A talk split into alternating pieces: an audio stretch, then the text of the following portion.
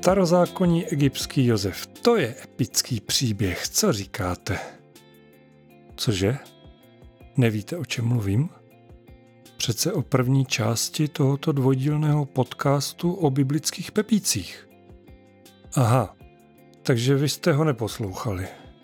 No to je ovšem chyba, protože jednak je příběh Josefa z první knihy Možíšovi skutečně epický a pak tradiční úvodní povídání o Josefech v Česku, o výskytu tohoto jména u nás a tak dále a tak dále, tak to už v tomto dílu opakovat znovu nebudu. Od mikrofonu druhé části dvojdílného josefského podcastu vás zdraví Petr Lindner.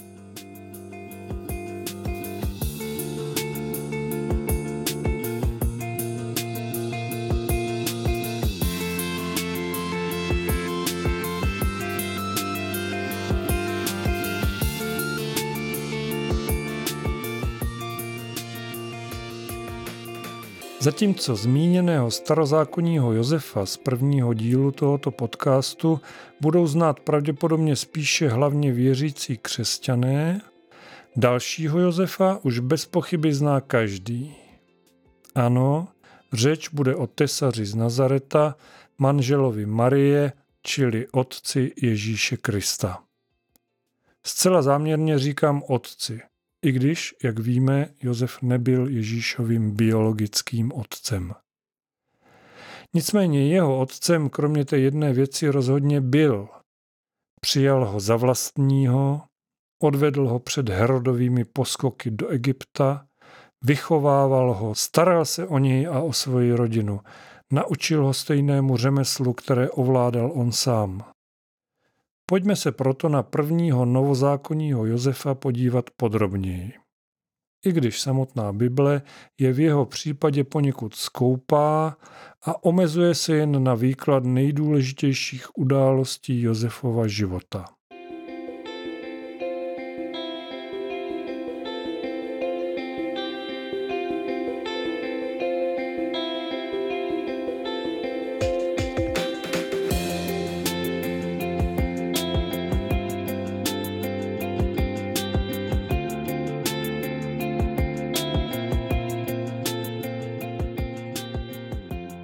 Přestože starozákonního a novozákonního Josefa od sebe dělí 2000 let, v obou příbězích lze najít společné linie.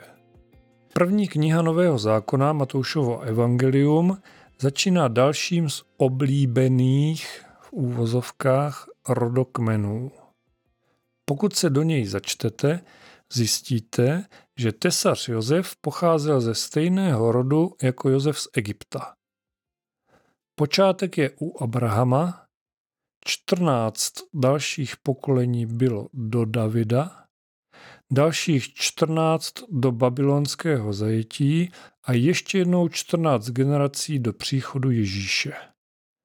Dokonce i otec Josefa Tesaře se jmenoval stejně jako otec Josefa Egyptského, Jákob. To je mimochodem další důkaz skutečného nebo řekněme pozemského otcovství Josefa vůči Ježíši. Kdyby s ním totiž Bůh neměl tento záměr, čili záměr pokračovat v rodové linii od patriarchy Abrahama, mohl by za Kristova poručníka vybrat kohokoliv, koho by jako prvního potkal na ulici. Jenom proto, aby Marie neměla ostudu. Josef to ale rozhodně neměl jednoduché. Pánové, vžijme se do jeho situace. Jste zasnoubení s krásnou dívkou, máte těsně před svatbou, přičemž ona vám oznámí, že je těhotná. Vy jste s ní ale nic neměli, takže dítě jaksi není vaše. Nic moc, i když ve špatných románech i v životě se to občas stává. Ovšem jenom jednou v dějinách lidstva se stalo, že dívka byla svému snoubenci v úvozovkách nevěrná s duchem svatým. To, co vidíme ve filmech o Ježíšovi rozvedené do dlouhých scén, samotná Bible zmiňuje v pouhých několika verších. budu číst z Matoušova Evangelia 18. až 25. verš první kapitoly. Narození Ježíše Krista se událo takto. Jeho matka Marie byla zasnoubena Josefovi, ale předtím, než se vzali, se ukázalo, že je těhotná z Ducha Svatého. Její muž Josef byl spravedlivý a protože ji nechtěl veřejně zostudit, rozhodl se, že se s ní rozejde v tichosti. Když však o tom přemýšlel, hle, ve snu se mu ukázal hospodinův anděl a řekl Josefe, synu Davidův, neboj se vzít si Marii za manželku. Neboť to, co v ní bylo počato, je z ducha svatého. Porodí syna a dáš mu jméno Ježíš, neboť on zachrání svůj lid od jejich hříchů. To vše se stalo, aby se naplnilo, co hospodin řekl ústy proroka. Hle, pana počne a porodí syna a dají mu jméno Immanuel, což se překládá Bůh je s námi. Když se Josef probudil, zachoval se, jak mu přikázal hospodinův anděl a vzal si Marii za manželku. Nespal s ní ale až do doby, kdy porodila syna, jemuž dal jméno Ježíš. Takže, abychom si to zhrnuli. Kromě toho, že vám vaše milá oznámí, že jste otcem bez vlastního přičinění, za vámi ještě v noci přijde anděl a vlídnými slovy vám sdělí, abyste se nebáli vzít si tu dívku za manželku, jelikož syn, který se vám pak narodí, se stane spasitelem. Ne, tak toto se opravdu může stát jenom jednou v dějinách lidstva. Když jsem začínal číst Bibli, byl jsem v rozpacích z toho, že někde se o Ježíšovi píše jako o božím synu, jinde zase jako o synu člověka. Nechápal jsem to. Věděl jsem samozřejmě, že Ježíš je člověk i Bůh v jedné osobě, jenom jsem se jaksi snažil najít nějakou logiku nebo princip právě v tom pojmenování tu synem božím, tu synem člověka. Nemohl jsem si nevšimnout, že často označuje za syna člověka Ježíš sám sebe.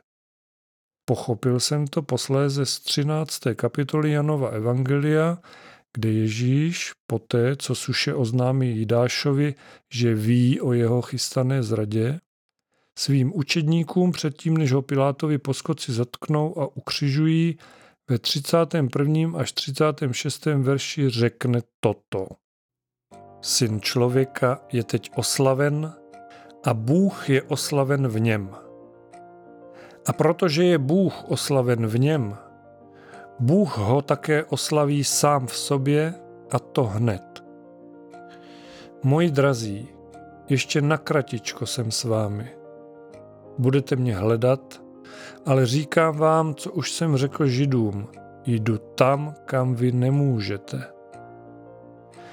Dávám vám nové přikázání. Milujte jedni druhé. Milujte jedni druhé, jako jsem já miloval vás. Podle toho všichni poznají, že jste moji učedníci, když budete mít lásku jedni k druhým. Šimon Petr se ho zeptal, pane, kam jdeš? Tam, kam jdu, teď za mnou nemůžeš, odpověděl mu Ježíš ale přijdeš za mnou později. Když to zjednoduším, tak Ježíš tímto říká, splnil jsem svoji pozemskou misi, misi syna člověka. Jelikož jsem taky synem božím, budu na vás čekat do chvíle, než i vy dojdete k božím branám. Mise člověka Ježíše skončila a byl to právě tesař Josef, bez něhož by nebyla naplněná. Ježíš by bez Josefa nebyl synem člověka. Proto, i když Josef v Bibli velmi nenápadně mizí a pravděpodobně umírá ještě před ukřižováním Ježíše, jeho role je zde nezastupitelná. Ale to už jsem říkal několikrát. v Bibli není epizodních rolí. Všechno, i to nejmenší slovo, které se zde píše, má svůj přesně daný význam.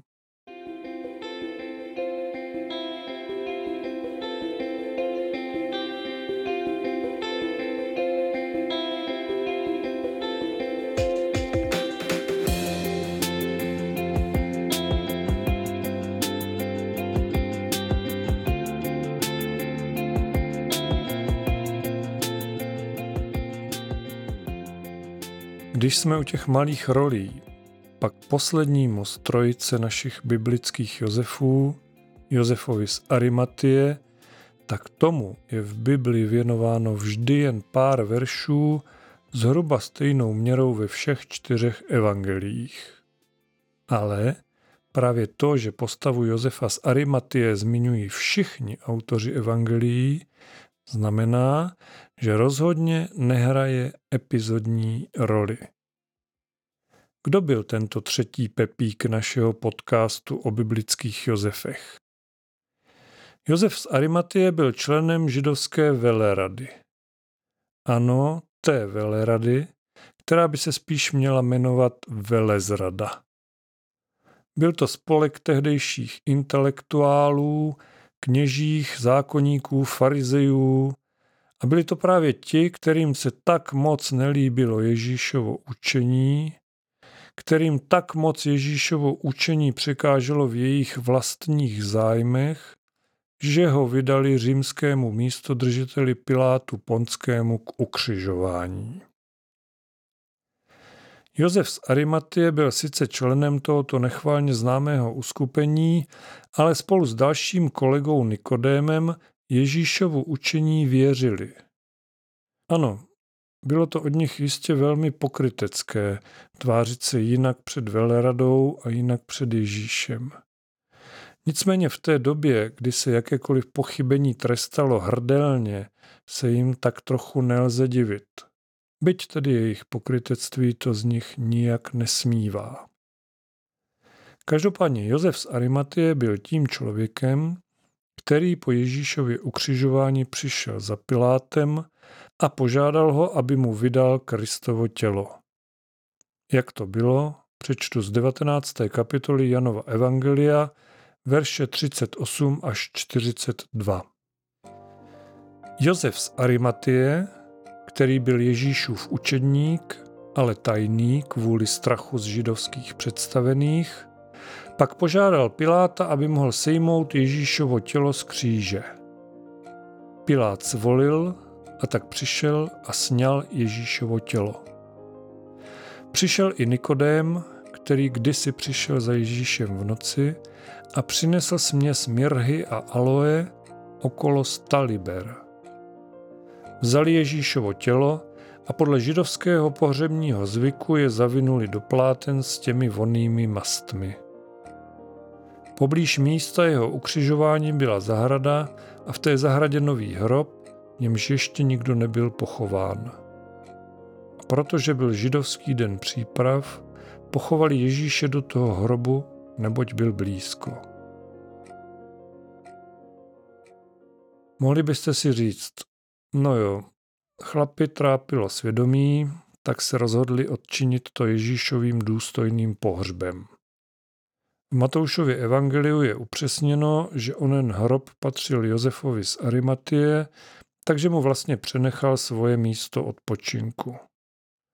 O to větší body pro odpuštění, ne? Otázka ale zní, bylo to skutečně tak? Opravdu si chtěl Josef z Arimatie jenom trochu přihřát polívčičku vlastního černého svědomí a navrh udělat gesto lidskosti? Těžko říct, kde by totiž jinak skončilo Ježíšovo tělo. Nechci ve svých posluchačích vyvolávat nelibé pocity, ale co když by bez Josefova zásahu Ježíšovo tělo Pilátovi pochopové jednoduše vyhodili na smetiště? Na okraji Jeruzaléma byla za hradbami Gehena. Skládka, místo, kde pravděpodobně permanentně hořely odpadky, Musel tam být nesnesitelný puch a spousta divokých šelem mrchožroutů. Ostatně šakalové v Izraeli dodnes žijí. Gehena. Místo, které je synonymem pro peklo. Jenomže pozor, boží plán byl jiný. Ježíš Kristus byl ukřižován mimo jiné proto, aby porazil smrt. To je nesmírně důležitá část Evangelia. Z toho vyplývá, že i úloha Josefa z Arimatie musela být jiná. Tento muž, potažmo pak jeho kolega Nikodem, svým činem vyjádřili ještě něco jiného. Vyjádřili svoji nezměrnou víru v Ježíše Krista. A co víc, nezměrnou víru v jeho vzkříšení. Nezměrnou víru v celý, když to řeknu trochu hloupě, celý princip křesťanství. Kdyby Josef z Arimatie nevěřil v Ježíšovo skříšení, nemělo by žádný důvod starat se o jeho tělo. Smrtí Ježíše by bez této víry u něj zkrátka křesťanství skončilo. Přesněji tedy vlastně ani nezačalo. Jenomže Josef dobře poslouchal Ježíšova kázání a jeho víra byla obrovská. Věřil a věděl, že smrtí na kříži nic nekončí, naopak. Začíná něco nového, něco naprosto úžasného, něco, co překonává všechno, co doposud na světě bylo. A pokud byste ani tomuto výkladu nevěřili, pak si uvědomte, co se asi dělo, když vážený člen velerady Josef z Arimatie prokázal poslední službu někomu, koho předtím tato rada odsoudila k smrti. Jak se na něj a na Nikodéma asi jejich kolegové dívali? Určitě z toho nebyli nadšení, naopak jsem přesvědčený, že je považovali za zrádce a že bez pochyby kuli pikle, jak oba vzbouřence potrestat. Kdyby tedy nebyla víra Josefa z Arimatie a Nikodema tak velká, Myslíte si, že by byli ochotní jen tak z plezíru podstoupit po potahování svými kolegy? Jistě ne. Ale ani to ještě není všechno. V božím plánu totiž navíc bylo dokonat poslední zázrak vzkříšení Ježíše. Přečtěme si, co se dělo, když Josef z Arimatie s Nikodémem a oběma Mariemi Ježíšovo tělo pohřbili. Nacházíme se v 27. kapitole Matoušova Evangelia, verše 62 až 66. Na zítří, podní příprav, se vrchní kněží a farizeové sešli u Piláta. Pane, řekli mu, vzpomněli jsme si, že když ten bludař ještě žil, řekl, po třech dnech vstanu. Nařiď tedy, ať je hrob hlídán až do třetího dne, aby snad nepřišli jeho učedníci, neukradli ho a neřekli lidu, vstal z mrtvých. To by byl ještě horší blud než ten první. Máte stráž, odpověděl jim Pilát. Jděte a hlídejte, jak umíte. A tak šli, zapečetili kámen a obsadili hrob strážnými. Řekněme, že v této chvíli ještě kámošům Josefa a Nikodéma z Velerady nevadilo, že Ježíše uložili do Josefovy hrobky. Protože tak měli, respektive aspoň si mysleli, že tak budou mít nad jeho tělem kontrolu. Báli se, aby snad někdo z jeho příznivců neudělal laciný trik se zmizením těla. Jak to dopadlo, všichni víme. Převezl je sám pán Ježíš. Nicméně Josefova hrobka mu k tomu velmi dobře posloužila jakožto jakýsi nástroj pro zviditelnění.